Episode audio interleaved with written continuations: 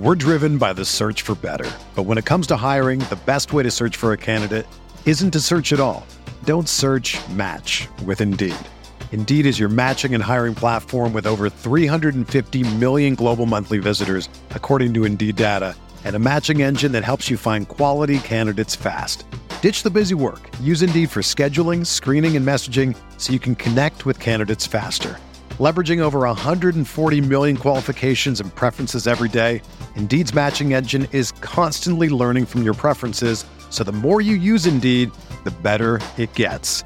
Join more than 3.5 million businesses worldwide that use Indeed to hire great talent fast. And listeners of this show will get a $75 sponsored job credit to get your jobs more visibility at Indeed.com slash BlueWire.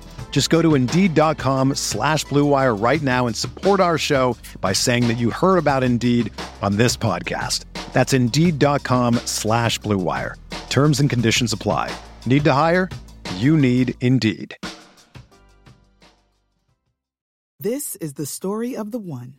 As head of maintenance at a concert hall, he knows the show must always go on. That's why he works behind the scenes, ensuring every light is working, the HVAC is humming, and his facility shines. With Grainger's supplies and solutions for every challenge he faces, plus 24 7 customer support, his venue never misses a beat. Call quickgranger.com or just stop by. Granger, for the ones who get it done.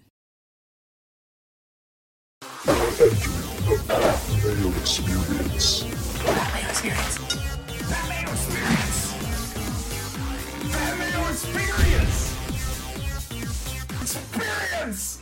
Welcome to the Pat Mayo Experience, presented by DraftKings. Smash a like and sub to the channel while you're here. And down in the comment section, throw me out some guests that you might want to see come on the Pat Mayo experience because as we get through the summer months, sure, we've got football coming up, more on that later in the week. Obviously, the golf is hanging around, but sometimes I like to sit back, I like to chat, and I like to chat with some interesting people. Is what we're doing today. Brian Hooper from the LOLZ podcast. Is that the best place to call you from? Because that's the place where I know you from the most. Actually, I know you on with Davis, weirdly enough, the most, but I had such a good time when I was on with you and Pete. I was like, I got to talk to Brian more. Yeah, I mean, I, I would assume that's probably the most well-known spot I'm at. I mean, I'm on Twitter, uh, that counts. But yeah, basically the most shows I do are with with those two guys. Definitely with Davis, we do quite a bit. So, what do you prefer when you're doing content? Because uh, I mean, it just in full disclosure, I watched last week's episode with Hoop with you and Pete, and I remember Tambo telling me one time that like you came on Run Pure to give out picks. Do you like doing pick shows? No, I I uh I rarely do those. I rarely do pick shows.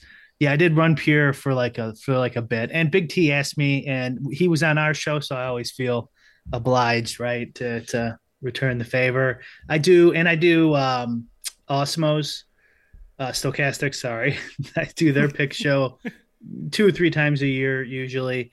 Um but I don't I don't do I don't do the, you know, I like Rio you know this week i do uh, all right i'll run i'll run my whole process right before the show if i can and then go this is this is what it's telling me and i can tell i can guess as to why uh that it, it's thinking this but um you know i don't really you know give specific picks usually Well, that's because you're. How often do you ever make a gut play when you're filling out your DraftKings lineups?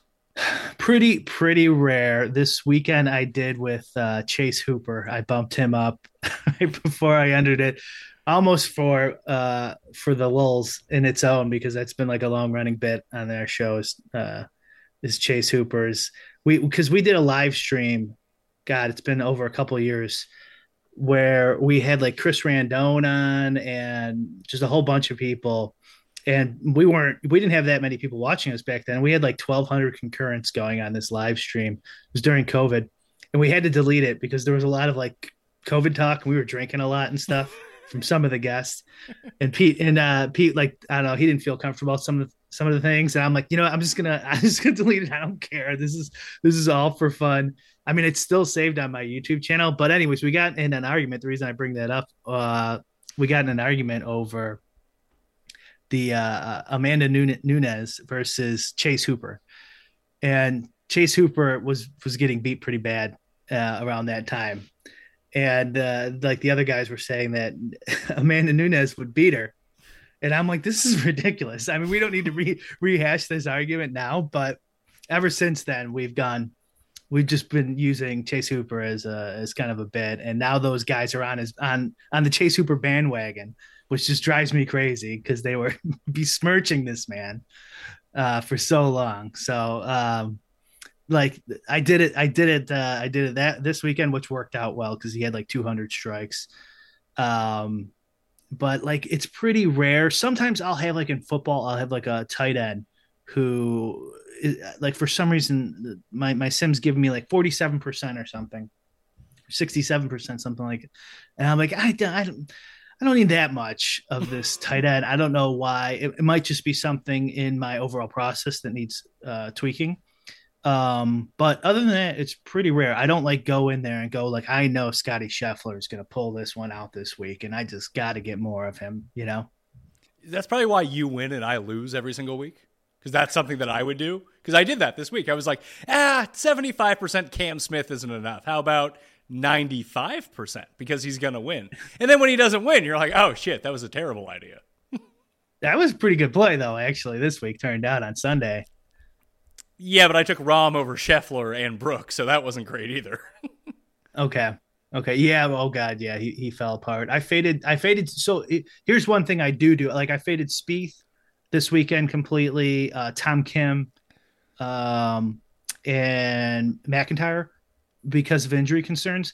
It's kind of just like my general rule of thumb with golf is the uh, the the injury news is so bad, and like the, I think they purposely like a big boys club back like in the you know 60s baseball days where they or even the 80s and 90s where they wouldn't talk about them doing steroids and they all knew right they would make up make up stories like oh uh, McGwire had um you know this this workout uh, powder. That must be what. Or he got new contacts. I, I mean, if you remember, Pat, the, back in the day, all the stories, they, the excuses they would make up. Uh, so I think they just like cover for these guys, and we don't know the full injury concerns. So if there is like, you know, some news out there that they're hurting, and it's golf, like it's so random and it's so hard to predict, I will not always, but generally fade them.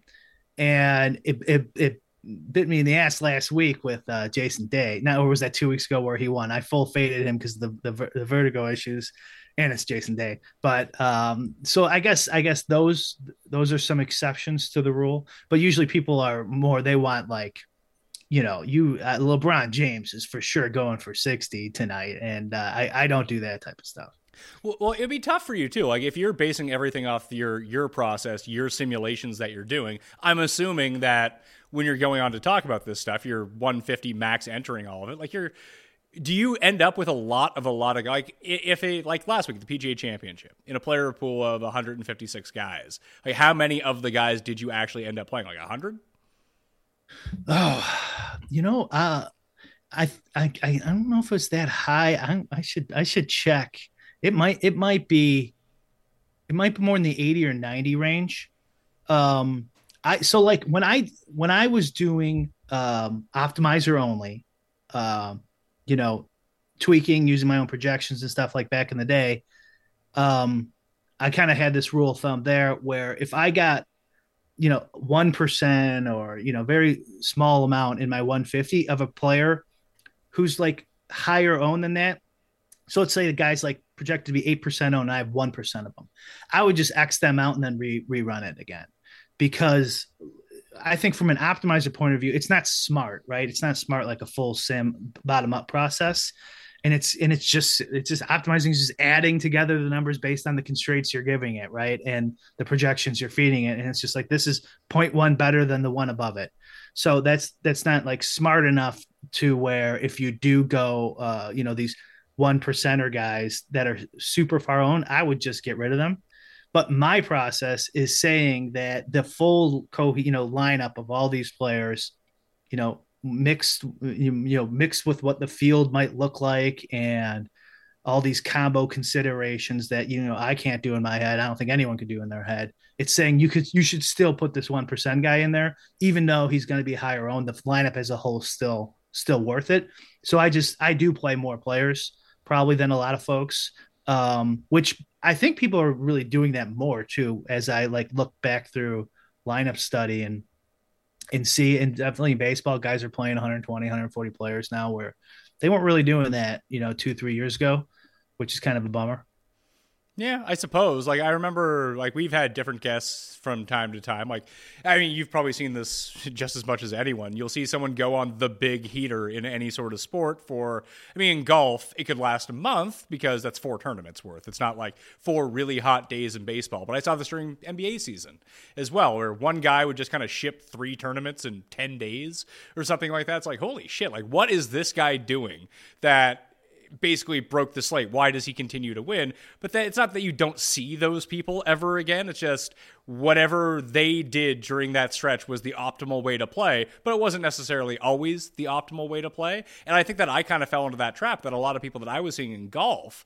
were just playing these really small core of players. Like they were playing 50 lineups, they were using 15 guys, and they were either going to be right or they were going to be wrong. But you know, it just leaves me some weeks where I have no six of sixes through the cut just because I had two guys wrong. I could have 13 of 15 do really well, but just those other two guys being such a massive exposure, like everyone at 10, 15% at minimum, just kind of blows up your entire spot. So I don't know whether, and golf is tough to do too, because it's once a week. You know, you could have good process for a month and lose, every cent you have. It's really hard to tell until you have a large enough sample. It's like, oh, well, I'm losing a ton now. Maybe I need to switch this up? Like, how do you know what's best, or is it just whatever best works for you?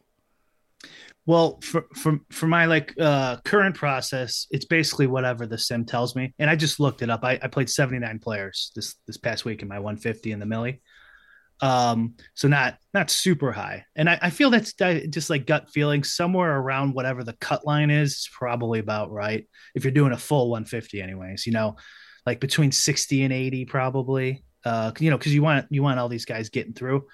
Now, so I do I do what I just do what it tells me basically. Now, it previously when I was doing optimizers, I think you can get um, a little more, you know, what's the right word, like in, intervening and uh, and um, kind of try to like uh, diversify a little bit manually so I mean, I'm not a big fan of the one unique, you know, core three, four guys, and you get, you know, 20 players total in your pool, 150 and then you either die or you take, you know, first, sixth, eighth, ninth, you know, whatever, however that looks like on the leaderboard. Although although that is that is fun because you know it's so top heavy now.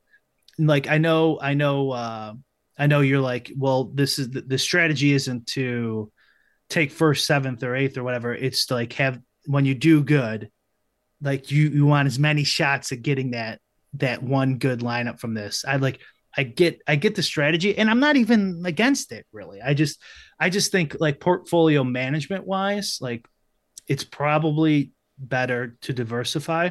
That's what the sims tell me in almost every single sport. Now it varies. So like some weeks I'll have like 67% of a guy or it depends on the sport, what, what, which one we're talking about. Like, like baseball, like occasionally I'll have like 80% of a pitcher for, you know, and sometimes the highest will be 30. So it does, it does change. And which also makes sense is another kind of rule of thumb I always say on the show is like, you should never like always be over. Like if you, if you're a contrarian player, you should never always be under like really low owned. Like you should, sometimes you should play a guy who's chalky you know, sometimes you shouldn't. Like it, it, it's it shouldn't all. I don't know. I'm saying on a specific week what you should do, but if you're always going one direction, like that's probably not right. Because what the Sims are telling me is sometimes you're going over and sometimes you're going under. And I'm thinking it's it's the same thing with portfolio management, where you're sometimes you should have a tighter core and sometimes you shouldn't. And so if you're always doing one or the just one or the other, that's probably not right.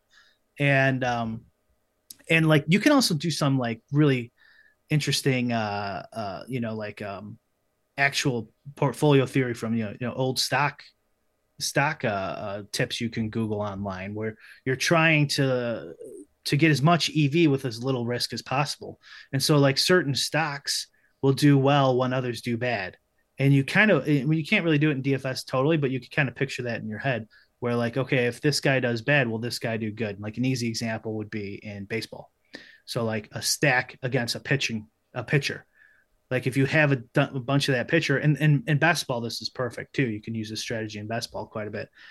If you have like, but let's back to the baseball one. If you have a pitcher who is um, like chalk or something, and you have a lot of them, well, you might want to put like five percent of the opposing stack in those in your 150 set to you know balance out your risk.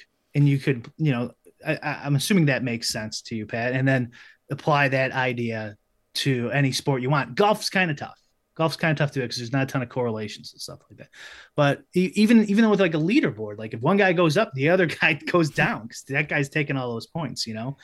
So um, like I think you can minimize your risk even in PGA a little bit by diverse by diversifying smartly. Unfortunately, I can't just like tell you what to do. Like I could uh you personally can DM me and I'll be like, hey, this week I'm um, I'm uh, I got a smaller pool because I'll at Scheffler you just got to have sixty percent of them, but I don't know what to do on a week to week basis.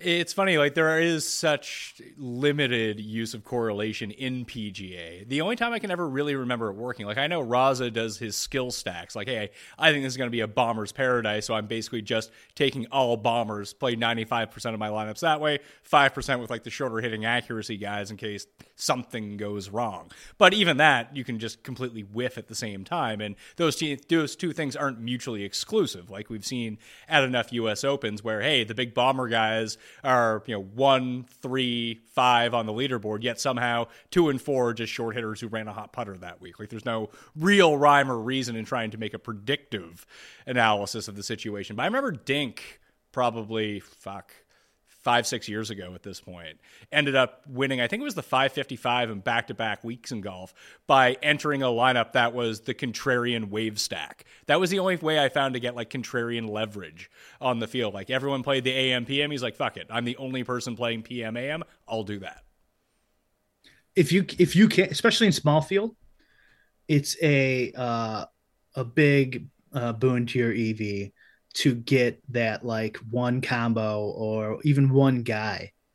Um, as a there's a there's like there's a it seems I don't know counterintuitive, but like there is a it's almost better to play those contrarian guys in the smaller field than the larger field because like a three percent owned guy in the larger field like this weekend or whatever, then how many lineups you're playing still against 3,000 lineups or whatever it is you know, with with that guy. But a three percent owned guy in a 200 man field, 300 man field, you might be the only one with him. And uh, and and if he goes off, like you, you know, it's clearly a huge edge. So um, now I, you know, caveat, I I'd say this often and go play a bunch of 0.1 percent guys. That's not a good strategy. But if you can get you know, uh, th- th- this is more common in the NBA actually. But if you can get, you know, Giannis or LeBron believe it or not, at like two or three percent owned, which happens sometimes when they're in bad matchups with high salary and there's just a lot of lot there's not a ton of value on the slate.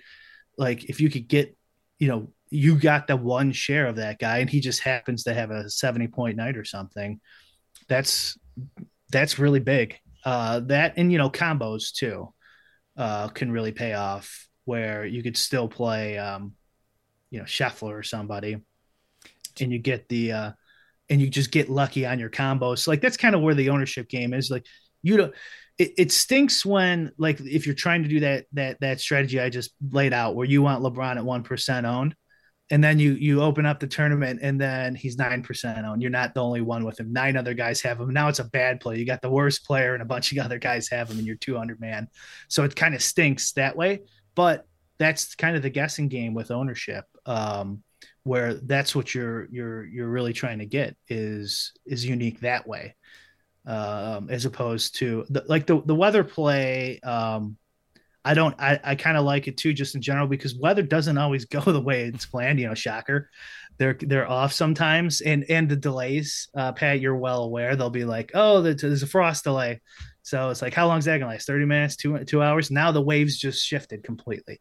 So um I just kind of like that that uh, and, and that's another way to portfolio management you could do is like okay now i have just making making numbers up i got like 50% in this wave of you know expected good we- weather well let's do you know now stack the other wave uh, just in case it switches or who knows? You know, like uh, whatever. There's a delay or something. Now you're kind of balancing your risk without really losing a ton. You know, assuming you're still building you know decent lineups this is what happened to me in showdown round one at the pga championship is that i looked at the weather i was like oh man it's going to be way easier in the afternoon. This is great. I'll just stack afternoon guys. The frost delay hits for two hours and all of a sudden the conditions are fantastic for all the morning guys and all the morning guys go super low and i'm like dead last in all of these tournaments because I just I didn't play enough lineups to have the ability to do it the other way. I played 20 and I was like, yeah, I don't really want to play like 50, do 30 one way, 10 one way, and a mix of 10 the other. I'm just going to commit to this and hope it works and got completely wiped out. Oh yeah. Yeah. The the the, the uh who had a big spat? Big T and and Levitan, right? Like a month ago about about the the weather. I mean, th- there's so few correlation in in PGA that when you can use it, I think you should. Is my um, general rule of thumb. So, but like, yeah, I mean, it can bite you in the ass for sure. Is there anyway? We talk about like a lack of correlation in PGA. You've been talking about UFC a little bit. Obviously, there's not a ton of correlation in UFC, unless there is, and I just don't know about it.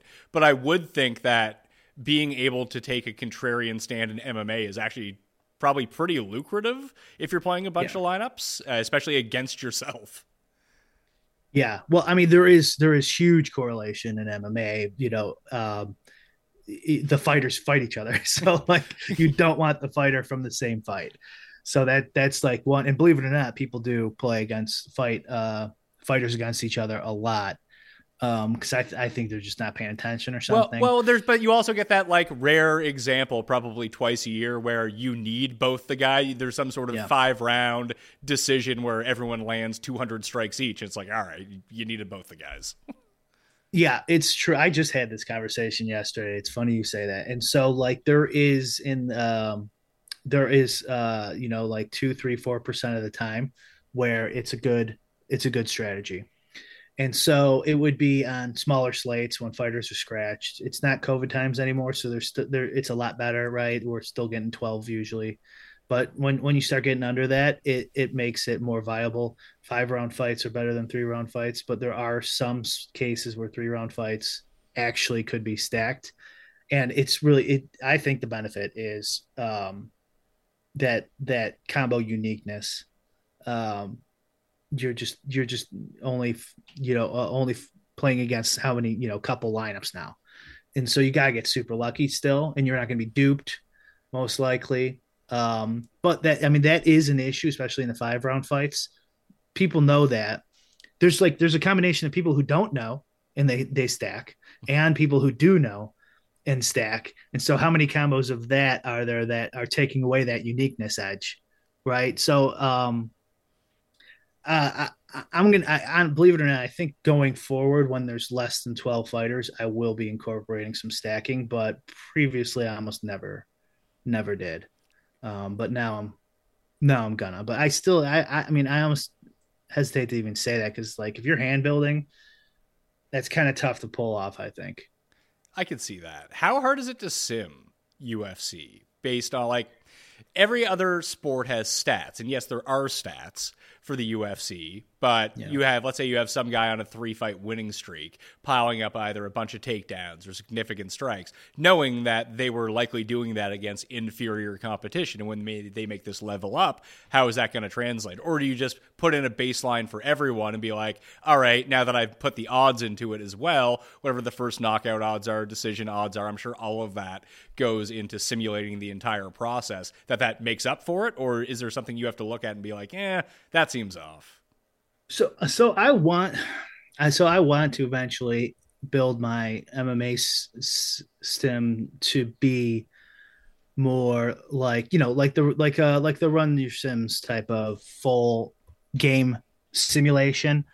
Uh you know where you know player x passes to player y and then what happens things like that. So like it would be you know the you know there's so many strikes. This player you know he strikes with what? And then what happens in that in that in that um in that uh, role that iteration. And then just do that you know a thousand times unless the, the, the person gets knocked out. And then that's the end of the round. Okay what time was it? Is there any bonus there? Move on and then do that 10,000 times or 20,000 but I'm not I'm not there yet. And I'm not entirely sure it's needed. So like mine is more like similar to what you were you were saying, where it's uh, based on the Vegas odds, win loss, a fighter wins, fighter loses, and then there's a roll on uh, a score generated from first round knockout and all and all the Vegas uh, info um, that I that I scrape. Um, so yeah, it's not it's not super complicated, but like MMA, I don't think you need it uh, just yet. Um, it, and it's so hard. It would be hard to do that anyways. I'm not sure what, what bonus you get. Your distributions would look a lot sharper, probably. Um, but a, big a big part of MMA, as we've said on our show a bunch of times, is dupes. And so, uh, like you, you just want you just want to very similar to the the small field strategy I laid out the uh, earlier, where you want you want one, two, three, or du- you know dupes, but with the really good lineup. And the problem is you're playing against other people who are smart and they know this now. And your three, your projected three now turns into 12. You know, uh, your projected 12 dupes. Your projected one is now projected three. And so you got to go further and further down the tree there. And then those lineups uh, just have no chance. So, like, I, I know a lot of guys were doing like 149 out of 150 were one dupe like yeah you're a genius right? Like no probably not. Like most of those are probably dead. Um and sometimes and sometimes they're so they're they're they're like have a very very slight chance and then they they hit it. And they're like see i told you just play the one dupes but it's it's you're really trying you're you're hoping the other people make a mistake on a lineup and you don't get duped but that it's still that it's still good so there's like a balancing act, and all that is just so much more important that you know than uh, whether you know Chase Hooper's you know uh, his projection is 68 or 72. I can see that. We're working actually on an MMA product at Run the Sims right now. We're trying to corner the market on all football, whether it be NFL or Spring League football. And it's funny how much more profitable per dollar Spring League football is. The issue is just getting the money down on it. Like uh, to even to talk to Paul. Paul was Chase Hooper the guy that quit halfway through the round that you loved? Was he that guy? No. Who was that guy? Quit. Yeah, remember you loved him and then he got beat and then we tried to back you tried to back him again. He like quit in between rounds. Oh, that was Max Rohskopf. Yeah, that your guy, that guy. Yeah, he went to Bellator. He got knocked out recently. We don't need to talk about Max Rush. The, the pain is just too, it's too severe at this point. We just let Max do his own thing. He was on the show, really nice guy, but hopefully he gets back on track. But it, the the Sims that like the run the Sims that we've been using for the Prize Picks player props. Uh, from USFL and XFL have just been a printing press, and I'm hoping that there are so few. Oh, how many people like product wise out there? Like you have your own simulations that you're running for UFC, but I can't imagine there's a lot of like huge lineup public or not public, but like private that you can access simulations to UFC out there. Is there? No, I don't think there's any. Um, I could be wrong. I know there's the oh god, what's the name of the site? SaberSim or something, and they say like they do sims on the back end, and maybe they have an MMA product. I'm I'm not familiar with them, but no, I'm not I'm not aware of any simulations. And I, you know, when when we first started doing our show, me and Pete, um, I uh, and he still makes fun of fun of me for it. I thought there were like 10 20% of guys were doing sims and doing their own projections and stuff like that and it turns out it's way less like um like even Youdacao doesn't do his own sims and stuff like that. He's more like a a hand builder. But I mean, he won 50s obviously and uses an optimizer and stuff like that. But he's he's making his own his own opinions a lot of the time on on how on how he should play and uh, not using a sim. So I there's there's not many. It's still it's still new in the game, and I've I've talked to Justin about his MMA sim a little bit yeah, we, we just want I think should. we we just want to make sure that it's good before we put it out. And like we he tried it out with F1 and it actually worked really well with F1. The problem is everyone just seems to get to the same lineup in F1 regardless of what you do. Yeah, it will work more like, at least in my humble opinion, Pat. I know it's your guys' product, but it would it would work more like a showdown in football.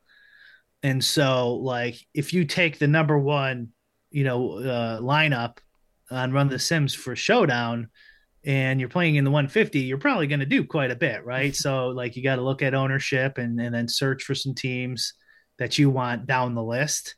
And so I think you'll get um, you'll get some some users you know duping themselves, but uh, you know quickly they should realize that they're going to have to go far down the list to get some get some unique lineups in there.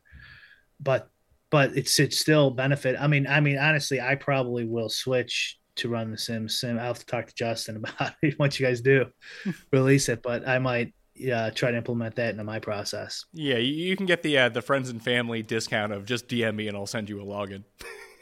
Great, great. I already have a login, but I need one for the MMA. I need more than a login. I need I need uh I need uh You need back special. end. Yeah, you need back, end end. access to it. You kind of hit on Right. gu- guy like different players don't use Sims.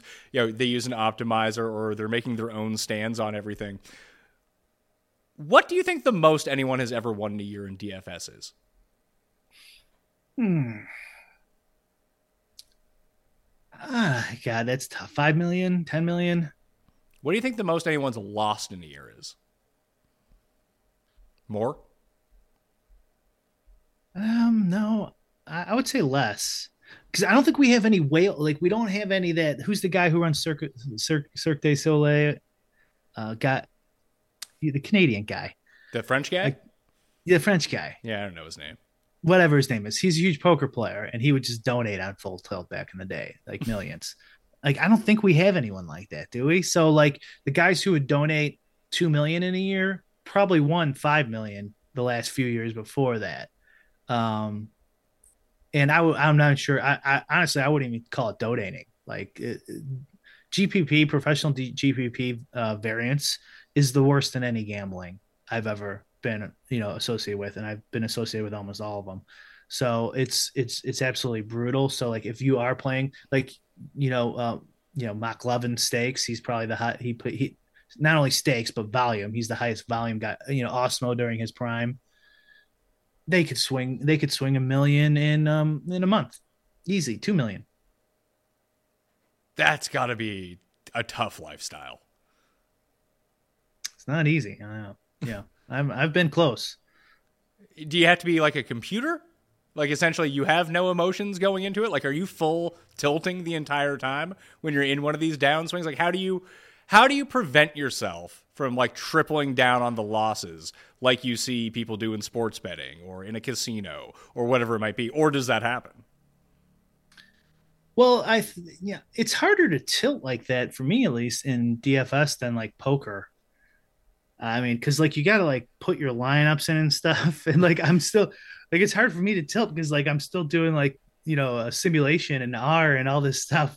It's like I don't know how to tilt like that. Like okay, let's let's press the button and let's upload all the stats and you know I don't even know how you tilt like even without that stuff. Like I'm gonna enter Grillo and Scheffler. That oh yeah, this like I don't know, I don't get it. In poker, it totally makes sense. You just you could watch like the the old tough fish videos on YouTube. You know, you just chip all the money in, right, with nothing, and uh, do that four times in a row, and then you lose half your roll. So like I don't know, I- it's hard for me to see the whole the whole tilt thing, but it is tough. Like, f- well, first of all, obviously losing sucks, but like um, it's tough to just know what your edge is year in year out because the game is always changing. We know it's always trending towards efficiency as all these markets where there are competitive people smart people and money involved. And cheating right? So you always got to you know no matter what you're playing dfs regardless you always got to be aware that you know maybe some shenanigans are going on. So um and you know it's not as bad now but before another warning uh would be like the sites would go under and you lose so you never put too much of your role on any any site but that's pretty unlikely in this you know highly regulated environment Well, I guess it would Um, depend on the site. Like I think that's always the fear of any startup that starts throwing money around right away. I remember at Fantasy, I think it was in 2014, like they Fantasy Aces sponsored some sort of segment on the channel. Fortunately, I was not involved with that, but they just closed their door one day and ran away. no one got any money back. I, yeah, uh, I was one of them. I was on that list. They sent out a list of uh, everyone who's owed old money. I'd luckily that was uh, when I was first starting. That was a long time ago, and um, I only I only had like three grand or five grand on there, something like that. Um, but yeah, there could be some. I mean, I like I don't want to uh, shame them because I want more startups to come and compete. It's just uh, because of the regulation, the barrier to entry, and the costs associated with getting state licenses and stuff like that, and legal fees and lobbyists. Is we're probably stuck with what we got unless like a big boy gets involved, like CBS or something like that. So, you know, you're not, you're probably not going to have your your um, role you know, taken by some um, Canadian rich kid like on Fantasy Aces, but um, you know, you're going to have higher rake and less competition, and probably may not even be able to beat it. Who knows? You know, in a few years, it might get so high because of the lack of competition. So it's a trade off that uh, you know there's nothing you can do about anyway. So. yeah, you're just gonna have to roll with whatever's in front of you at the moment and try to adapt to that. But I don't even see. I mean, in, unless you're a player props pick site masquerading as fantasy. I, I just don't see who would even get into the FanDuel doesn't even want to be in the DFS space anymore. Yeah, it doesn't seem like it, does it? No. Yeah, it's a shame. Um, I mean, I th- I think they were they were they wanted to get bought out, right? You remember, Pat, and they uh, Congress denied it, said it was a monopoly, and uh, that was probably a mistake because clearly they were done um, I mean, it's still available, right? It's it's still there. They're still providing it. They're, it's not clearly not their their focus. So I'd rather it be there than not be there. But uh, yeah, they probably should just let that merger go through in hindsight. Well, yeah, I just don't see where if you were just trying to assess. You mentioned like because I know even from the inside, like I'm employed uh, by Sports Hub, and they run their own sort of contest, not necessarily DFS contests, but they fall under the banner of fantasy. So, like the giant one and done that we run through them at Fantasy Golf Championships is only available in so many places now, and, and like excluding Ontario in Canada, which was actually like a you know it's a big part of my audience. DraftKings isn't available there either. I mean that's where I started this show from. So I had I've lost a lot of viewers from there because it's only sports betting now. And then in that in between time where DraftKings was taken out and all these pool games were taken out, that they just don't have access to it, so they don't care anymore. Uh, so they end up tuning out. So that kind of sucked. But in order to get into the DFS market, it's just not profitable unless you're DraftKings. Essentially, at this point, and even for them in a play in like these highly regulated places where they treat fantasy the same as sports betting in terms of licensing just you're not going to unless you're a sports book there'd be no reason to get into it because you just can't make that kind of money in dfs especially as a smaller site. I mean i, I kind of agree but i i do like push back on this idea that you know like the, that there's like these finite resources and and they could only do one or the other uh like i mean it's it's because especially because it's like modern times.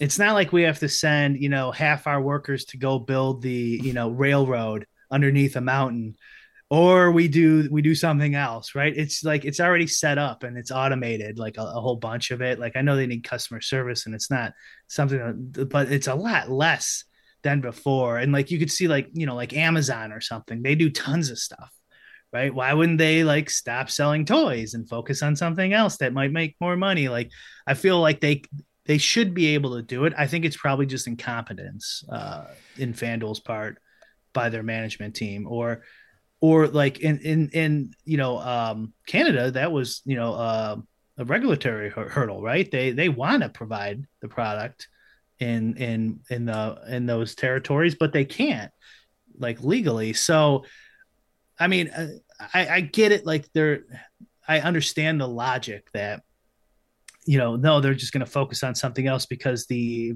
profitability is so, you know, is is higher in sports betting.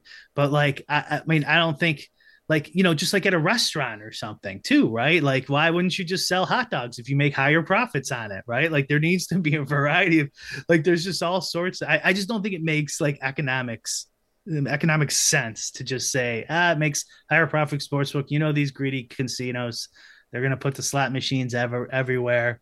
It's like, yeah, well, they, they don't have any space in casinos, and uh, there's there's unlimited space on the internet. So I, I think they can do it. And I think some of it's uh, incompetence, not just like the the greed uh, aspect to it. I don't know. What what do you think about that? I just think, I mean, I, I can't speak for the bigger companies because I don't really know. And from what I can gather, is like especially Ontario related, that the issue lies in the legislation of legalized sports betting within the province. That they combine DFS and sports betting into one, where it's simply not profitable to run a DFS contest because they're being charged the same amount of, they're being charged more in tax than the rake is on a tournament. So they're like, why the fuck would we do this? Okay that's the, okay. That's that's uh, that's a different argument.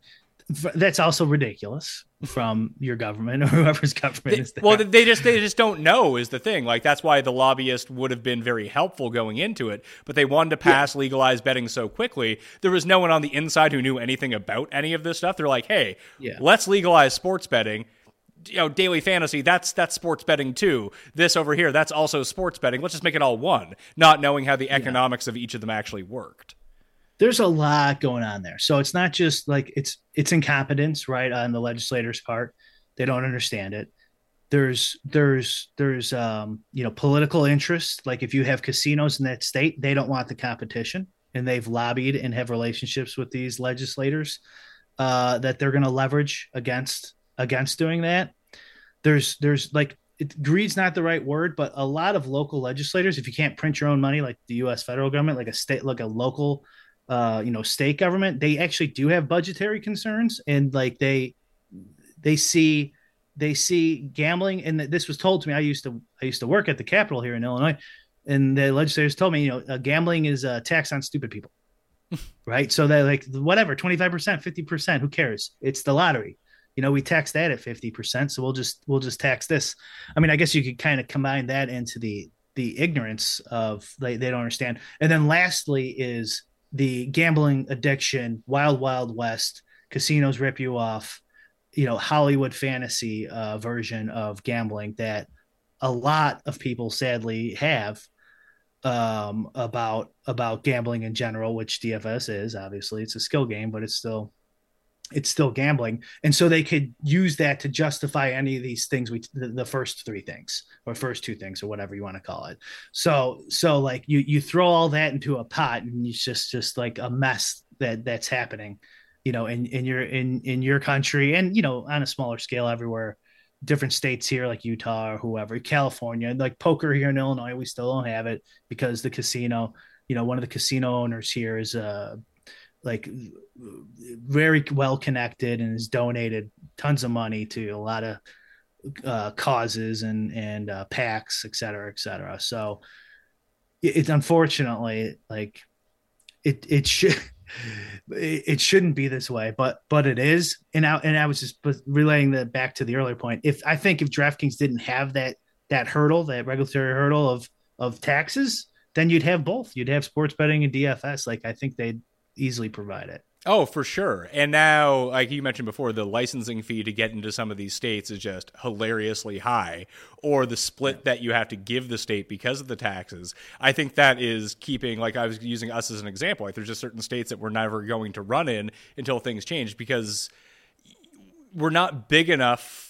for it to matter to us. Like we would just be paying out all the revenue coming in, or maybe not even making it up in some places to pay the initial licensing fee, where you know it, it's a lot of risk to go in if you're a smaller company. If you're DraftKings and you know yeah. that you're going to have all of you know the people sign up, you're going to have this volume. If you're not guaranteed to have that volume, then the risk is just turned up to eleven at that point, and you just calculate, well, we could not run and make sure we don't lose money, or we can run and we could potentially lose a lot of money doing this.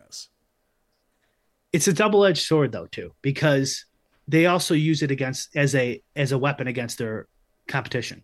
This happens not just in in the gambling sector, but but in any any sector, insurance, even in even in like employment, uh, uh, part-time employment companies I've been a part of. I've seen legislation introduced to to like um, require uh, um, uh, bonds to hire. This is kind of a side note, but like bonds to hire uh, um, uh, part-time workers, like staffing agencies. You know, they'll staff like events and sporting events and stuff like that from out of state. That they require millions of dollars of that, And then who wanted that legislation introduced? Well, the companies in the legislators district that does staffing agencies. Oh, wow, what a shocker. and then they use, and then there's always this argument of, well, think about the person who works staffing at the NASCAR event. And then this fly by night company from Missouri, you know, doesn't pay them. Oh, the horror, right? We have to have this bond. And so they do the same thing in gambling where they'll go, oh, uh, what about our poor gambling addicts? We need to raise taxes so we could pay for uh, you know X, Y, and Z, and uh, and then so they use it that way. But then also, if you're DraftKings and you can afford that, it's actually not that bad of a thing. And once you're entrenched and you've spent all this money, you demand of your legislator. By then, you'd probably have lobbyists or you'd have some sort of connection. You want that barrier to entry to be high like, hey, I've been paying all this money. I've been doing all, I've been passing all the laws. Like, why should we have PokerStars here? I've been the one doing this. Right. So they, they, they, they, they play it from all sides. Um, and it's really, it's really just about, about politics, about money and, and influence and power. Okay. Oh, oh good. Michael Block. I'm is, glad. Michael Block is priced above Alex Noren this week in the pricing. oh my, that's ridiculous. Uh, I just, I just figured out how to switch my view on Zoom here. I had you in this tiny little box, and I'm like, I can't see his facial expression. um, that that uh, that's ridiculous. Although although Noren has not been uh, super hot lately, but he's he's not that bad. He's the 60th ranked golfer in the world. Okay, there you go. Yeah. Kisner is He's five, won. Kisner is 500 to 1 this week and Michael Block is 300 to 1. Wow. Because he got a hole in one. I guess so. I mean, he is a legitimately like crossover into real media story at this point. He was on CNN this morning. We're driven by the search for better. But when it comes to hiring, the best way to search for a candidate isn't to search at all. Don't search match with Indeed. Indeed is your matching and hiring platform with over 350 million global monthly visitors, according to Indeed data, and a matching engine that helps you find quality candidates fast. Ditch the busy work. Use Indeed for scheduling, screening, and messaging so you can connect with candidates faster. Leveraging over 140 million qualifications and preferences every day, Indeed's matching engine is constantly learning from your preferences, so the more you use Indeed, the better it gets. Join more than 3.5 million businesses worldwide that use Indeed to hire great talent fast. And listeners of this show will get a $75 sponsored job credit to get your jobs more visibility at Indeed.com slash BlueWire. Just go to Indeed.com slash BlueWire right now and support our show by saying that you heard about Indeed on this podcast. That's Indeed.com slash BlueWire. Terms and conditions apply. Need to hire? You need Indeed. What What do you think? Uh, not to change the subject, but if you'd want to talk about this, what do you think about the the the PGA Championship style courses? For me, it's like it's just like a lottery. Like a like they're just going. They're just going. Uh, who knows? Your guy can be you know minus four one day, and then Sunday he's plus fifteen. I, I actually like the PGA courses versus the U.S. I mean, not necessarily. I like the U.S. Open as well. I, I just think that the PGA had to do something. The PGA Championship had to do something to make itself feel like it was worthy of the other majors because for years it was just such an afterthought. Like moving from August to May really helped it. Although it does, it expands the amount of venues that you can go to because theoretically you could play PGA championships in Florida right now, in Texas right now, where that seems pretty unfeasible in August, where it would just be too damn hot all of the time. Now, then the other end of the sword, you get what happened with frost warnings in Rochester in the middle of May. But I don't know. They for whatever reason, I actually liked Oak Hill this weekend. I really hated that drivable par four, but I've been over that a few times.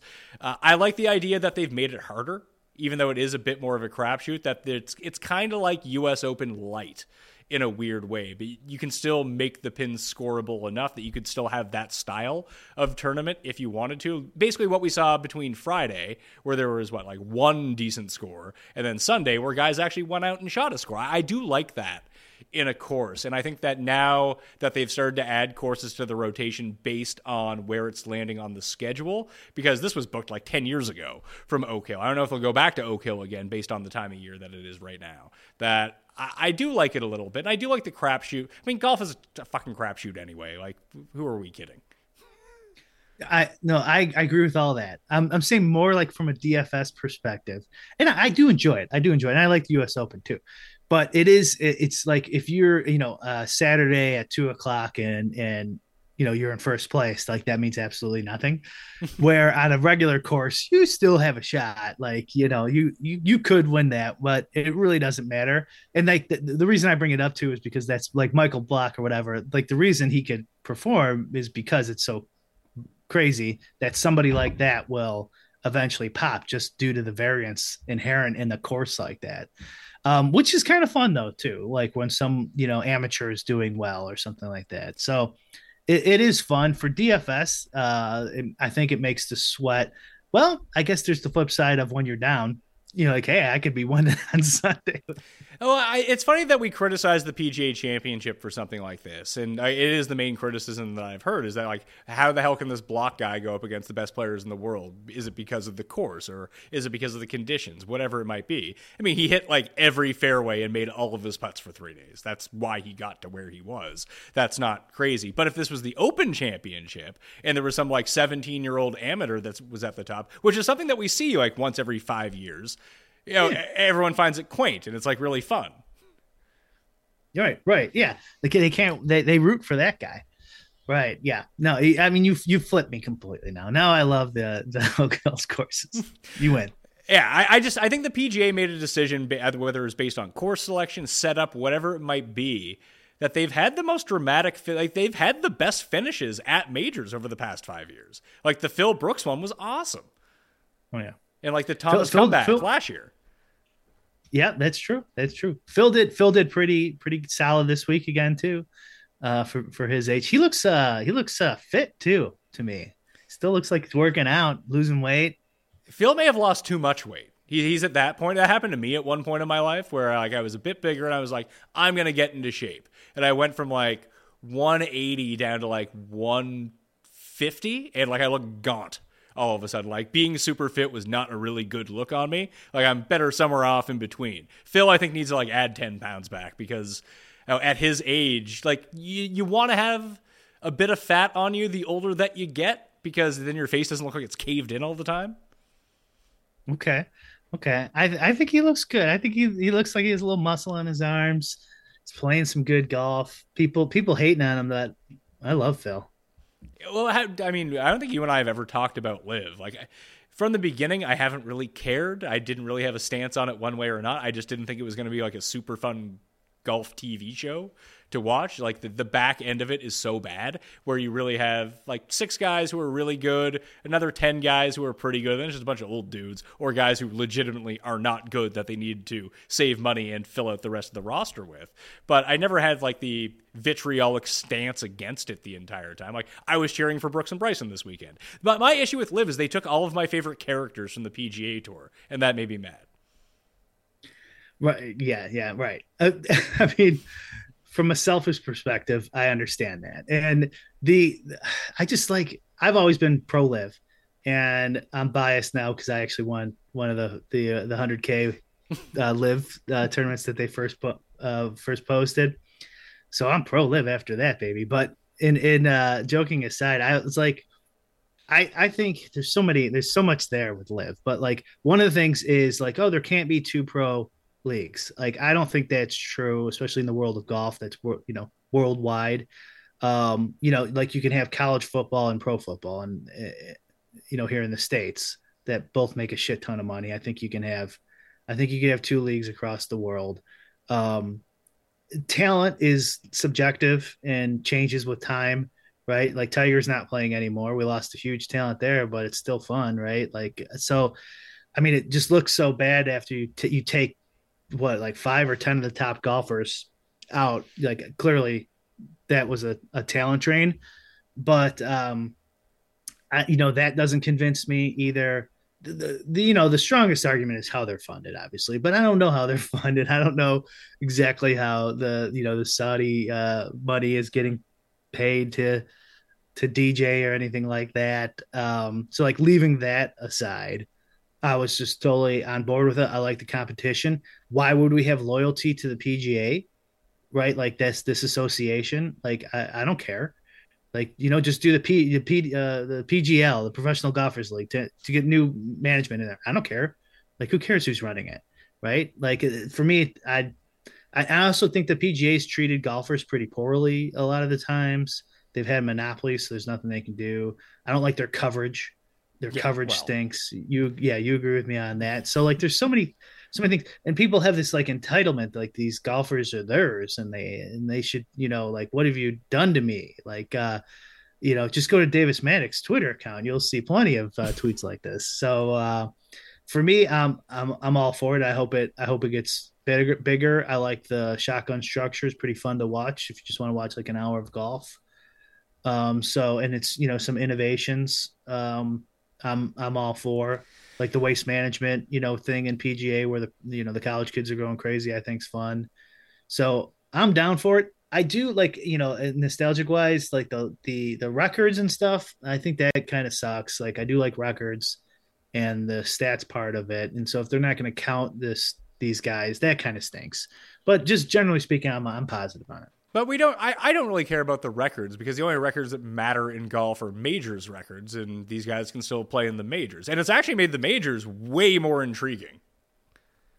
I, I agree with you, but but didn't they didn't they they not allow somebody? Yeah, it, it, it, there, it's Gooch. Gooch has to go qualify for the U.S. Open now after winning back-to-back LIV events. I feel like either the PGA and LIV are going to coexist and merge in like two years' time, and all will be forgiven, and then all these guys will be back, or the official world golf rankings are going to have to kind of realize that this is the second best golf league on earth. Probably is it better than Euro? Probably is it better than Korn Ferry? Probably at this point that I don't know, or maybe they'll have to change three tournaments a year to make sure the guys can get enough points to get it. It just that, especially if I'm like CBS or NBC, like the Masters is one thing because the Masters owns that broadcast; they can do whatever the fuck they want. But when you have you know, NBC shelling out all of this money for the British Open and the US Open, and CBS is shelling out all the money for the PGA Championship. They're like, well, what do we get with all of our existing golf tracks, tra- golf contracts? But now we have these majors as well.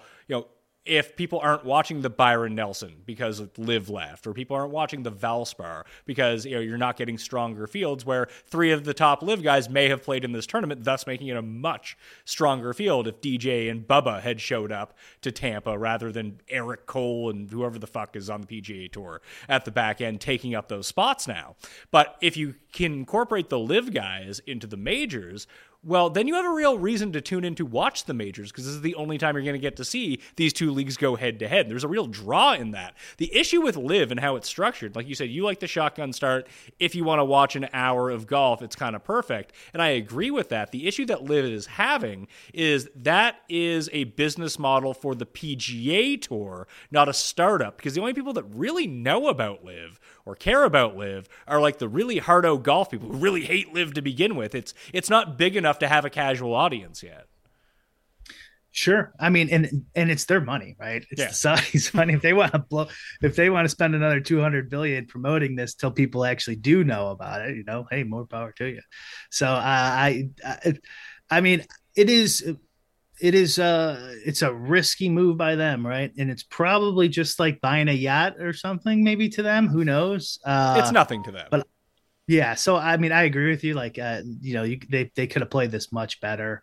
I think the PGA, the their response, like, kind of showed weakness, in my opinion. Like, like going, like they hired. I don't know if you saw any of those documents. They hired like uh, protest groups uh, to protest LIV events, and um, was that some true? really dirty under. Was that true, or was that just what LIV said?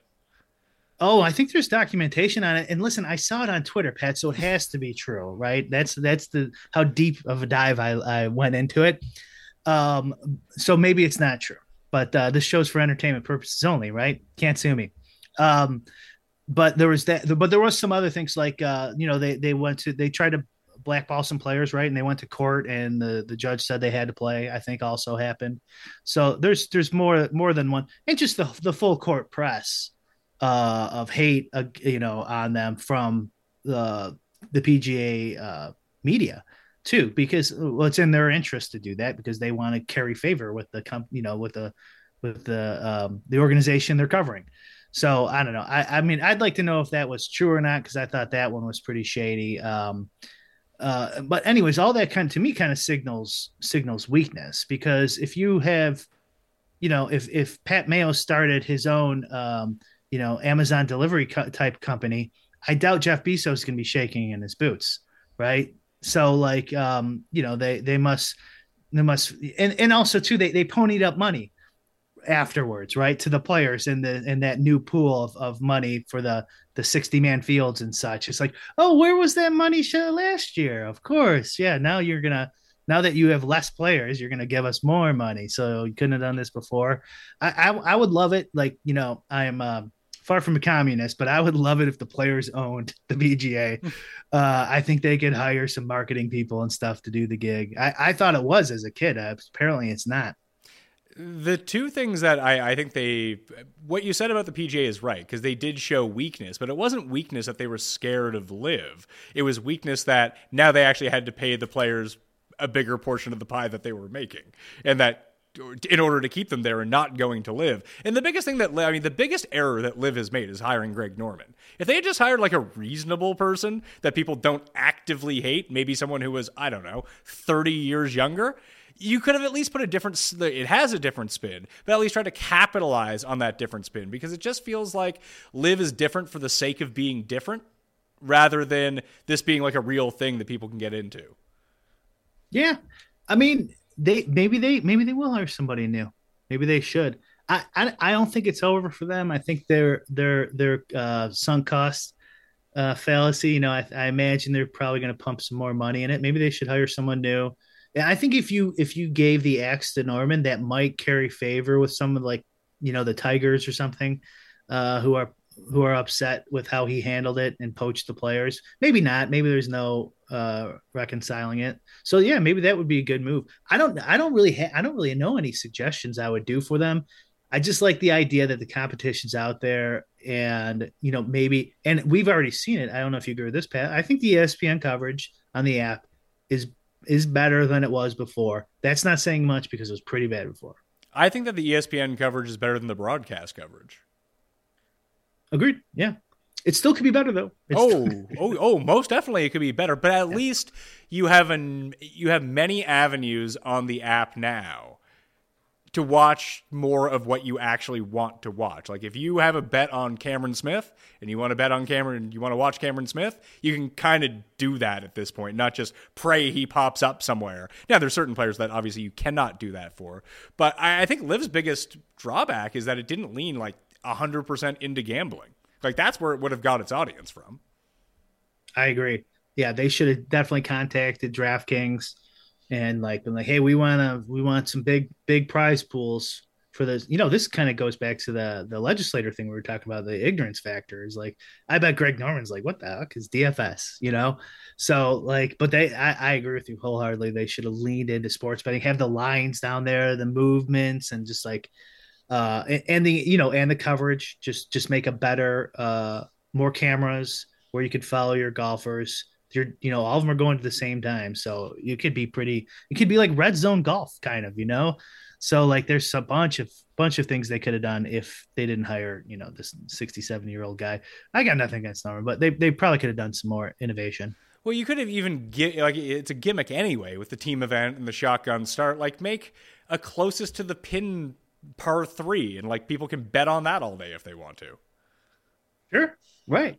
Yeah, they could have done a bunch of they could have done a bunch of stuff. The LIV the LIV uh, prize pool's been going down on on uh DraftKings too. I'm not happy about. So like I imagine if they like worked with them, they could have probably who knows, maybe sponsored it themselves and paid some of the rake or something. Maybe, but you also have like, to remember too that like DraftKings and I think all the major betting companies and daily fantasy places are all official partners of the PGA Tour. So maybe that's a part of it. Like, hey, not not too much focus on this.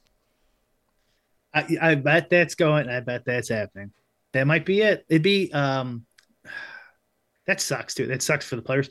I mean, and DraftKings does want to make money though. They still, they still, you know, if they can make some extra cash, uh, they they do still have that incentive. Incentive, but n- no doubt, I bet talks like that have happened. but like let's assume it didn't. Like, you know, maybe LIV sponsors uh, 100k to first rake free. That's gonna fill every time, right? Like do that for you know, however long. Maybe drop it, you know, half rake or something, or add it on. They'll add on 10k or 50k to to the prize pool just as their sponsorship deal with DraftKings. They could have done. They could have done so many so But- many things, Pat. But But but, but, yeah. you, d- you don't think that that if let's let's say LIV ran a milli maker, a million dollars, rake free on DraftKings, you don't think the same people that really besmirched the players for taking Saudi blood money, they'd play in that contest that was rake free? really? In a in a heartbeat, in a heartbeat. These guys have no actual morals, Pat. They just like they like feeling good on the keyboard and uh, shaming people and puffing themselves up a little bit. Like I'm a little bit more moral than you, Pat. That's what this is all about. That that that is the internet, really, in a nutshell. Did you ever think that LOLZ would become the investigative sixty minutes of the DFS space? No, no, not at all. Uh, yeah, that was totally organic. We were uh, we uh, we also didn't think we would cover League of Legends for six months during COVID, but you know, hey, it happened. So in like, because I, I know that you just had uh, you had Hoop on uh, talking about the Run Pure stuff uh, and Ship It Nation, the brand new site with my buddy Tambo. Started it with Hoop. Um, like, are people reaching out to you now to come on? Because I know that show did big time traffic. Uh, no, no one's no one's reached out to come on. Um, you know, we'd be happy to have whoever, obviously. Um, but uh, just a lot of good positive feedback. Uh, a lot of like DM people DMing me, you know, in the in the business and saying great show. That was awesome. Stuff like that it was it was cool. It was nice reception. Uh, yeah, I didn't think it would be that popular either. Um, and we're gonna have, I think we're gonna have a bigger show than that too. It's not, it's drama, but it's not like that kind of drama. Uh, hopefully, in a few weeks. I can't spoil it though because it might never happen. Is Davis to turn on Pete and go full heel? You never know. You never know. Uh, nah, Davis wouldn't do that. Gutless, too gutless to do it. But that would be the move for him. Really increase his stock, increase the exposure, feuding with Pete. He leaves the swell cast. Yeah, just walks Big, off. Yeah, Uh, I can't do it anymore. I, I did want to ask you because I, I think I forgot if you said it or you had tweeted about it. But either way, did you watch all of Star Trek Picard? I watched the all of the last season, season Okay. three. Now I know that you and Davis do the Star Wars recaps over on his Patreon. So I've always been you just since I was little. Maybe it was the time that I was born and came of age that the Star Wars movies were enough in the past, and Next Generation was just taking off on TV. But I've always been far more of a Star Trek guy than a Star Wars guy. What about you? No, uh, I mean, first Star Wars, you know, the toys and stuff as a kid, and then Star Trek, um, uh, in Next Generation was what what I got hooked on, not not the original series. So it was the toys as a kid, Star Wars, and then and then Next Generation. Did Did you like the final season of Picard? Because I, I feel like you'd be hard pressed to find anyone who went to Paramount Plus to watch it, actively seek it out, and then didn't like it. It hit every single sort of check mark of what you wanted from that show. Whether it was good or not is kind of irrelevant. That you just enjoyed watching it. It's yeah, nice uh, change of space, uh, change of pace. Excuse me for for a lot of this kind of legacy content has been really disappointing in my humble opinion. But I thought the four first four episodes were kind of like a mini little Star Trek movie. Uh, and, and if you consider that a movie, probably the best Star Trek in the last 25, 35 years. Uh, maybe not 35 years, but like um, in a long time. Um, the rest of the uh, season was still good. Um, I have my gripes on some of it, but it was still compared to the other Star Trek. And I think he was trying to set up a new Star Trek um, series, clearly with the the last uh, outro. Uh, I don't know if you you after yeah. credit scene. Oh, I, I Yeah, stuck yeah. around. Okay. So the so like then he has to play that like second half of the season slightly different differently. Um but like uh like the Star Trek has been so bad. Like I can't even make it through like an episode of a lot of those first two seasons. Yeah, And, I mean, uh, I, I, I've, I think I've watched every. I haven't watched. There's a, there's a show called Prodigy. I I haven't seen a second of that, but I've watched all of new Star Trek, including like I watched all of Discovery. Lower Decks is excellent. The cartoon is just Hmm. fucking hilarious.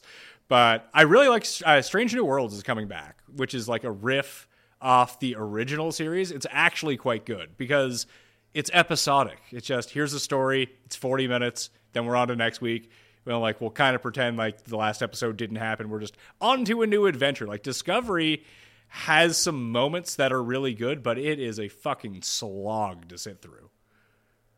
Right. Yeah, I couldn't make it through that. Um, like a lot of this, uh, I, I'm not a fan of Kurtzman uh, and uh, you know most of his work. So I, I, I don't like in Star Trek the the the huge battle scenes and stuff. That's Star Wars, Yeah. Right? And and like he, he's like huge on like a thousand spaceships and tw- two thousand space monsters and and all that stuff. And uh, and you know a lot of the the the drama I didn't enjoy. Um, you know, really the whole the J.J. Abrams disciples, I'm not a big fan of. Like, I didn't, I didn't, I wasn't like the the Star Trek movies that he did were like, all right, fine. I don't think that's Star Trek. Like Star Trek's like you know smart, you know, thoughtful. Where they like in like in um in in this Picard season where they were caught in that uh, nebula, right, and they were trying to escape, and uh, they they uh, they they came up with an idea of you know shooting uh, I think it was like you know shooting a proton uh, missile out and then exploding it, igniting part of the nebula and shooting that ship away. You know, or the countdown. You know, scene. I guess I'm doing spoilers here, but It's fine. uh, you- these are all these are all like smart Star Trek solutions, and it's and it and also too they they do a lot in the the, the stuff I don't like. They do a lot of modern day issues, which Star Trek does in the in the past, but they do it well. And so like they do this allegory well, like um in Next Generation where uh we're really nerding out here, but like Next Generation where the episode, do you remember this one where it was like the planet that was a drug addict planet and they Oh. were addicted and the supplier was the planet next to him? yeah, that, that was Like, from, that, that was from the first season. The the the drug addicted planet, or the the one planet only had one export, which was the drugs for the other planet. Exactly right. Yes, and uh, you know that that first season can have some had some brutal episodes, and the and it's it was 1989, I think, so long time ago. But uh, but anyways, but clearly that was like you know that the drug war was raging at that time, right? The the whole Dare program. I don't know if you guys had any of that stuff up Oh, there, yeah. but yeah, like, I had to go through Dare, you know, and so like, uh, but it was done well. Like I didn't know. No, Right? but but but know. but, ha- but how much are you remember? Like I would almost hundred percent because there's a specific scene in that episode that I remember, which is Wesley going to the uh, the late great Tasha Yar. I mean, she wasn't really all that great. She was late though of the first season. That it was kind of like uh, the dare moments, like why are drugs bad? And then, like, she explains into the camera for four minutes why drugs are bad. I think if we went back and watched that now, I'd be like, oh, this is the most obvious thing in the world. So, I, I hear the complaints about new Star Trek, like woke Star Trek. Like, there's probably never been a TV series more woke on television ever from 1965 on. Uh, just trying to uh, address progressive issues that, you know, trying to create. And some of the allegories are good, some of them are bad. But I think that the stuff that we watched as kids to watch it through an adult lens, you're like, oh shit, this is the most obvious stuff on the planet. And that we're f- transferring that over to what we see now, but it's always kind of been that way. That's entirely that's entirely possible. I would I would argue it was done well the majority of the time then and poor now, even with uh, the hindsight. Agreed. I think I think they for I think they force it a lot more in a contrived manner, and the contrivances of a lot of these shows is what pisses me off. It's like it's like like you're clearly forcing that and Not not even talking about woke stuff, and also too like it doesn't even have to be woke. Like it could just be any issue of the day. You know, um, you just want to do it if it's done well. Uh, you don't even notice it a lot of the times. Well, I think a part of the problem, especially because this has been the main complaint about Discovery, but essentially an entire Discovery season is like what one episode of TNG was. They've just taken the story and ripped it out. So it just seems far more tedious when they're trying to tackle something like I think season four was like basically environmental issues and like pollution, that kind of thing, which is great for one episode. Whether it's done poorly or done well, you know that doesn't really matter because the next week you're on to something else. But now when it needs to last for 12 episodes that are all an hour apiece, it's like all right, like I, I've I've got it. That's true. Yeah, yeah. I, I mean, maybe I should give that one a shot. Um, it, it depends on who's directing it. I'll have to look and look and see. I hope they. Oh God, his name escapes me. Who who did this last season of Picard three? And like the rumor is, they just go, we screwed this up.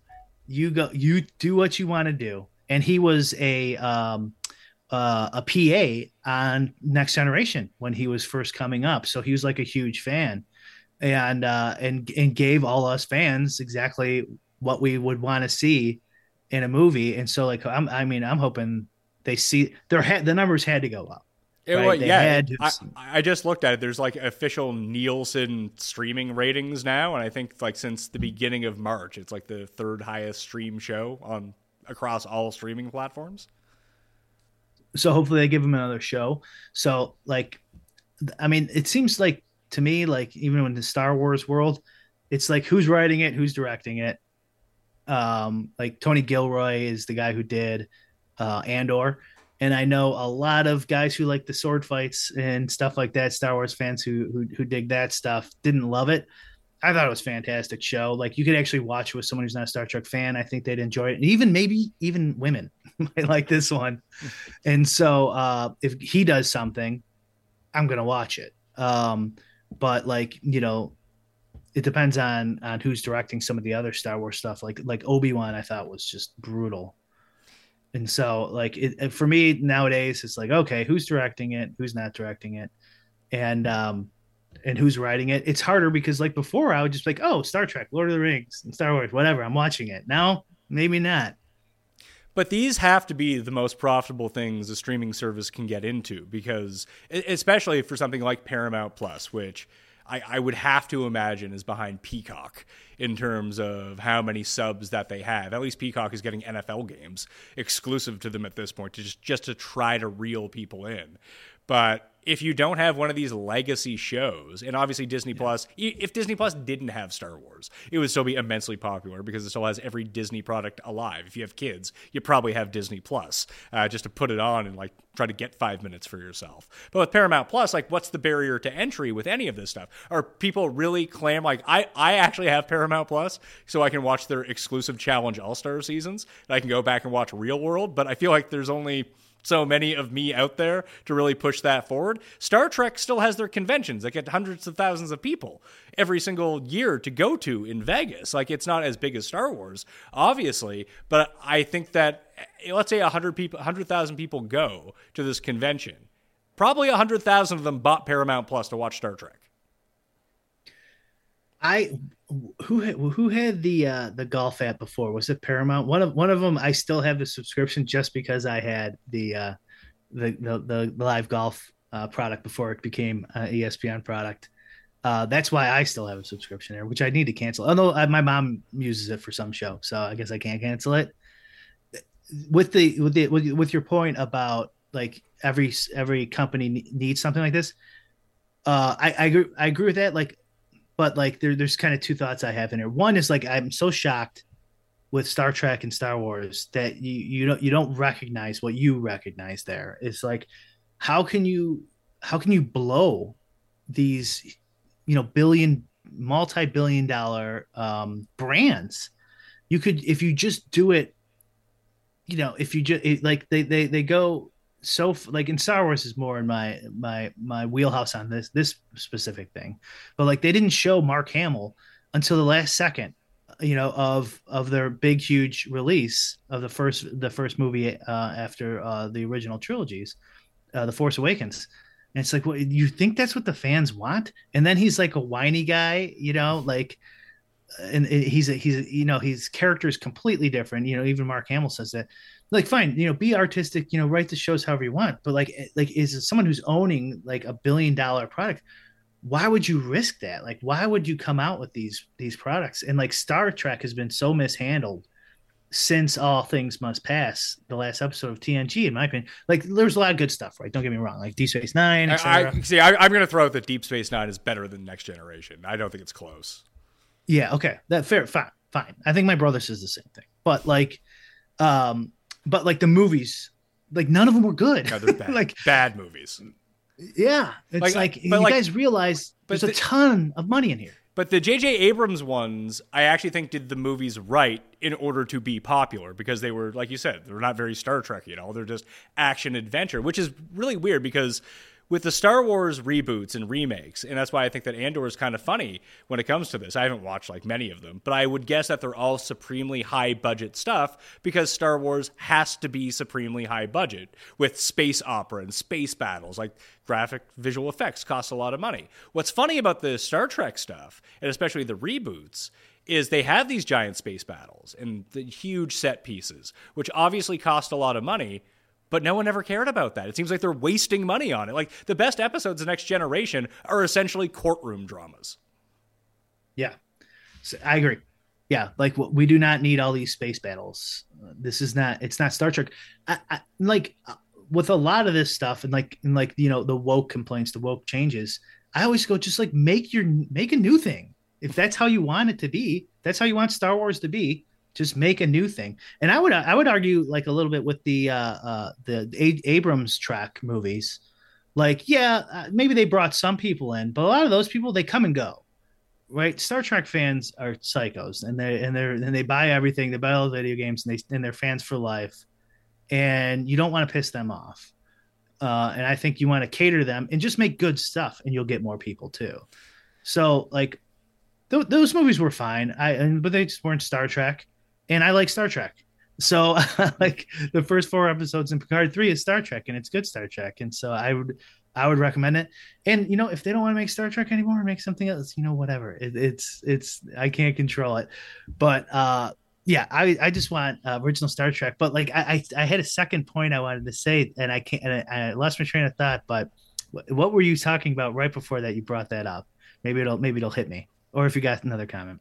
I was just gonna say just how valuable these legacy projects are for streamers. I wanted to make the point about Apple Plus, which seems to do the best original programming. Just no one gives a shit. Like Ted Lasso has become like a big hit, but it's not actually a big hit. Like, what do you think it's really pumping up Apple Plus subscriptions? That if I I bought a new iPhone, so I got three months free, so I watched Ted Lasso. I'm not sticking around for anything else because there's nothing on there. Like you need to have an established product to begin with. And you can do all of the best work, but then you're relying on word of mouth with like eight separate streamers out there right now. If you have no legacy products, I just don't know how you can justify pumping money into a streaming service because it's just not going to work.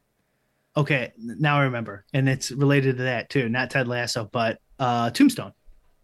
Right? Like they, the, I think they were pretty sharp there. Like you do one. I- haven't watched it. I'm just going based off of you know you about, reviews and you the talking about Tombstone or Yellowstone? Oh, Yellowstone. Excuse me. I'm sorry. Western. Western. I was like, show. is there, is there a Tombstone remake that I don't know about? and it's fantastic, Pat. No, um, yeah, Yellowstone. Sorry, and now they have Yellowstone. They have what the 1895 or whatever is the other one. They they have a whole bunch of of tied in, you know, prequels and sequels, and they didn't really advertise it. It's not a legacy product. They just, uh, you know, I'm assuming since it's so popular, it's done really well. And uh, you know, I think I think that's just like a great uh, a great platform, uh, like a great way to run these platforms. Like, don't spend any damn money. Just make a really good show and milk the shit out of it. Well, you know, and not And well, they they do spend it on these like secondary series that they've made. They've spent a ton of money on. I mean, we, to get Harrison Ford into a TV show, that's probably like fifty million bucks right there. that's that's true. I was talking more like the advertising and stuff. I don't think they spent a whole ton of money on advertising, Yeah, that's that's. and they didn't spend any money on IP acquirement. No, they, it, it's their original IP. I guess they would have to, you know, gi- give the bag to Taylor Sheridan and move on. But like, even when they took Shonda Rhimes off of her like AB, I think it was an ABC run and brought her to Netflix. Like, I don't know what she's doing at Netflix anymore. Like, she was supposed to. I think they gave her a hundred million bucks to create these shows. I couldn't name one show she created for Netflix. I think a lot of these companies are doing that. You know, if you listen to these rumor mills, like they have like 18 shows in development, none of them ever get made, and they're paying for all that. So, you know, speaking of LIV being run poorly, uh, I think a lot of these these um, entertainment companies are just making huge mistakes. It just sucks when it's when it's one of the few things I watch. I don't really watch much. I just I like sci-fi stuff, but there's not a lot of good sci-fi these days. Apple's got some okay stuff. I, I mean, Foundations. I, I, I really wouldn't know to tell you the truth. Like, well, Terry Matalas is the guy that did season three of Picard. He also created the Twelve Monkeys TV show for Sci-Fi, which I haven't watched, but I, if he did it, I assume it's like all right. yeah, I haven't watched that either. On on Apple TV, I've watched uh, Silos. The first four episodes just happened. Uh, so far, so good. You know, no do, do you complaints stream there. do you stream MLS on Apple or watch the Apple MLB TV game of the day?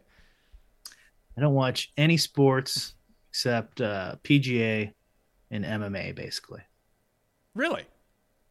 Is that Yeah, has I that always been a thing? Oh no, I used to watch religiously uh, all sports, but yeah, I haven't watched a baseball game in I don't know how long, eight years. I watched an NBA game probably same same amount of time. It's Oh, I watch Red Zone. I watch Red Zone. Yeah, red zone's great. I, I just I built my own red zone with eight TVs on the wall. Just be like, all right, what am I gonna try to try to focus on right now while the games are going on? It's fun. It's how I get to spend my Sundays and get away from uh, my family for half a day, and I can pass it off as work. It's kind of nice. But what you said, You what know, you can I can do what? you can on YouTube TV now. They're they're putting this mosaic view. So we don't So have that. you- so our our Sunday ticket is not through YouTube TV.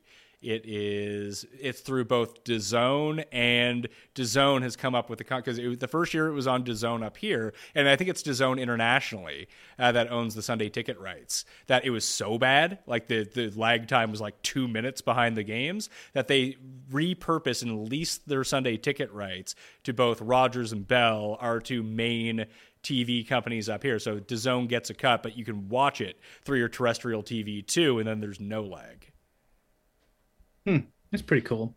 Yeah, YouTube TV here, uh, it, it does have a delay. It's not huge, I don't think, but they're they're just coming out. They just did it for March Madness. They released like a demo, and supposedly it's supposed to be ready for NFL. But you could have you could split your TV into four screens live, and then put whatever you want on there.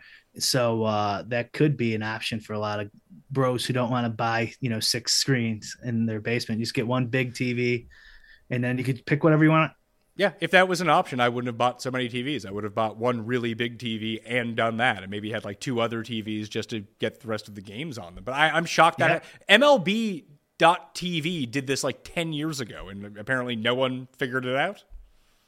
Yeah, I remember I had a subscription. Yeah, back in the day, that that had they had Mosaic View, watch four games at once. I you used to be able to set up MLB TV back when I actually like covered baseball and cared about baseball. Like I would set my fantasy lineup into the system that whenever my guy like one of my screens was whenever my guys was up at the plate, it would just switch to that game, which was awesome. Oh wow, I didn't know that. Oh, that's pretty cool. Imagine you could do that for golf. You have like your main core of DraftKings guys or the guys that you bet on, and you could watch the three streams in one. Like the Masters would be perfect for this because the Masters actually does record every shot of every player, and you can set it up that way. It's just a little bit on an extended delay. But if you get it almost real time, where you set up like here are the seven guys who I want to watch for every shot, it just makes a playlist to go to them live every time they're going to hit. Yep, yeah, perfect. And you know maybe adjust based on importance. Like if someone's got some some you know funky shot, you gotta watch. You want to watch that one over another one. But yeah, that would be that would be that would be great sweat. You know, you watch that right as uh on cut, you know, cut day, and uh you know, I mean, you could watch it whenever, but definitely on the cut line, that'd be fun. And getting your seven your seven golfers and like you just need Jason Day to just just par these last two, Jason. He's not to do it, but you can watch.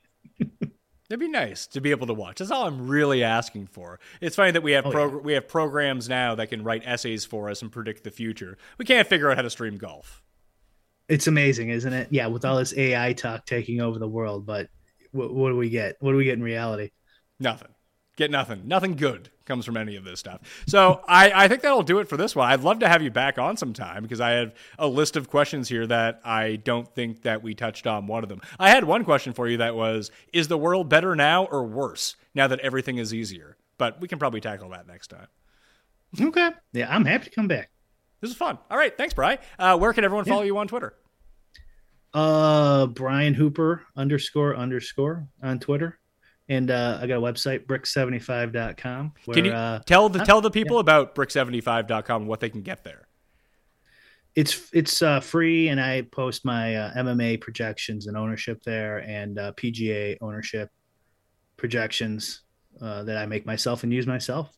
And um, uh, uh, I have a, a HUD, like um, it's called the Draft Caddy. That's an overlay for best ball and sports betting and stuff, where you can overlay data right on the the screen. Like, uh, you know, if you subscribe to um, any site that does projections, you know, ETR, Stokastic, you can just overlay them right on the props on the sports betting site, or you can put your like ownership um, exposures on your bet next to your best ball player, so you don't draft too much of one guy or who their week 17 matchup is. Like you could drop. There's a drop down list of a whole bunch of stuff you could change from, and then this year we added a auto drafter, which was banned by Underdog. Um, where uh, I previously I had it where it would just draft for you based on how you want to draft. Like you you can put so much correlation with your QB. You can do like a zero RB strategy and minimum, you know, maximum amount of player per position. Uh, but so far they're banned that. They're talking about like how they want to handle this. And I switched it to it. It now um, suggests a player and puts it in your queue, so you can take them, not take them, you know, whatever. But that's how they want it for now. And then we're gonna port it over to DraftKings next afterward we're in beta right now, but it's pretty cool. Like I don't want to spend that much time. I don't know about you, Pat, but I don't want to spend an hour every day entering 150 lineups into Best Ball Mania 4, but I'd like to play it. So, and I only got 50 in last year. So some of them I want to automate or automate the end of my teams. It's not like a solver, you know, it's not like a perfect sim. Um, it's just a smart version of their autopilot. And it's just a Chrome extension, isn't it? It's a Chrome or Mozilla. Chrome is really uh, tough to get in their store these days, especially with anything gambling related. So we're still trying on that one, but Mozilla it's in the store. For Chrome, you got to download it on my website. That one is twenty five bucks a month, though. Uh, it costs a lot of money to pay people to build this stuff. So, but the other stuff's free. Oh, that's why you got to talk to Justin. Maybe we can split costs on it. yeah. Okay. We've we talked about it. We talked about oh, it. Oh yeah, of course.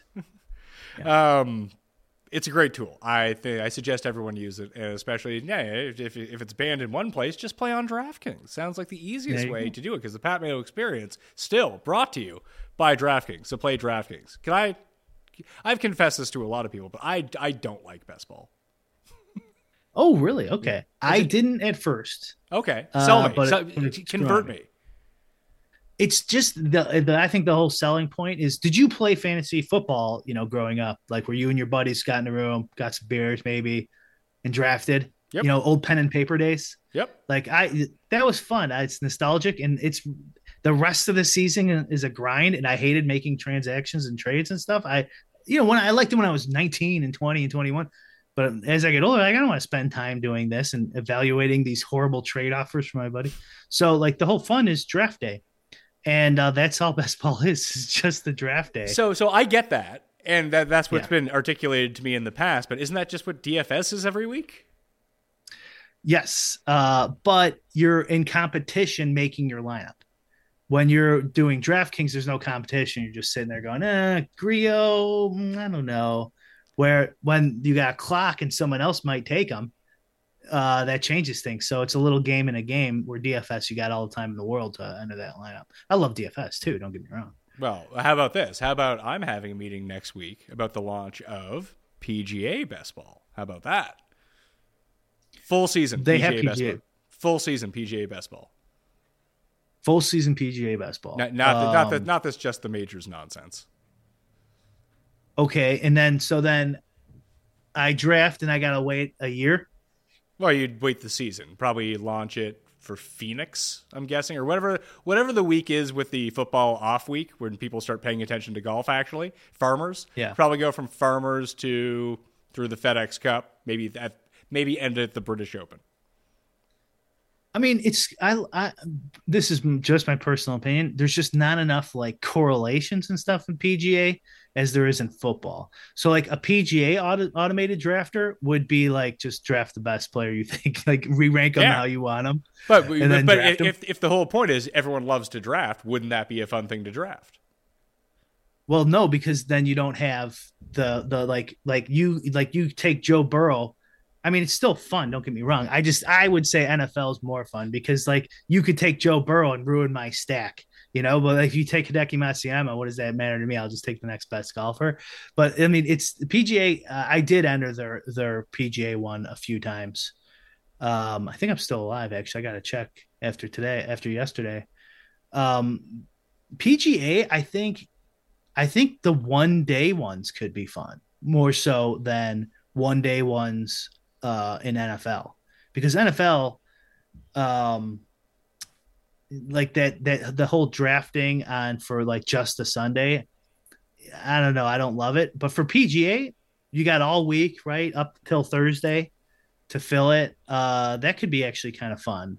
Be, and and it doesn't change as much, you know, because like NFL, uh, their uh, starting running backs like, oh, he's not going to play today. News at you know eleven o'clock on a Sunday. That doesn't really happen in PGA, you know, barring a few injuries here or there. So like just getting like big best ball one week uh tournaments, I think could be a thing. Um, maybe not, but like either way, best ball is pretty fun. Uh, I think you could still you can make some money in it. One of the problems is the long the long it takes so long to get a payout, you know, like a futures bet or something like that. Yeah, but I think that's But, like- but I think that might be you looking at it that way. And I know a lot of people within our industry, pro betters, pro DFS players, the churn over of money so quickly is a part of the alluring part of it. Why people don't bet futures or even like high stakes fantasy football leagues at this point. But I do think for your average person who's not just doing this every single day, that there's some sort of safety and fun. Like, hey, I can put up fifty bucks now. That fifty bucks is now my six months worth of entertainment.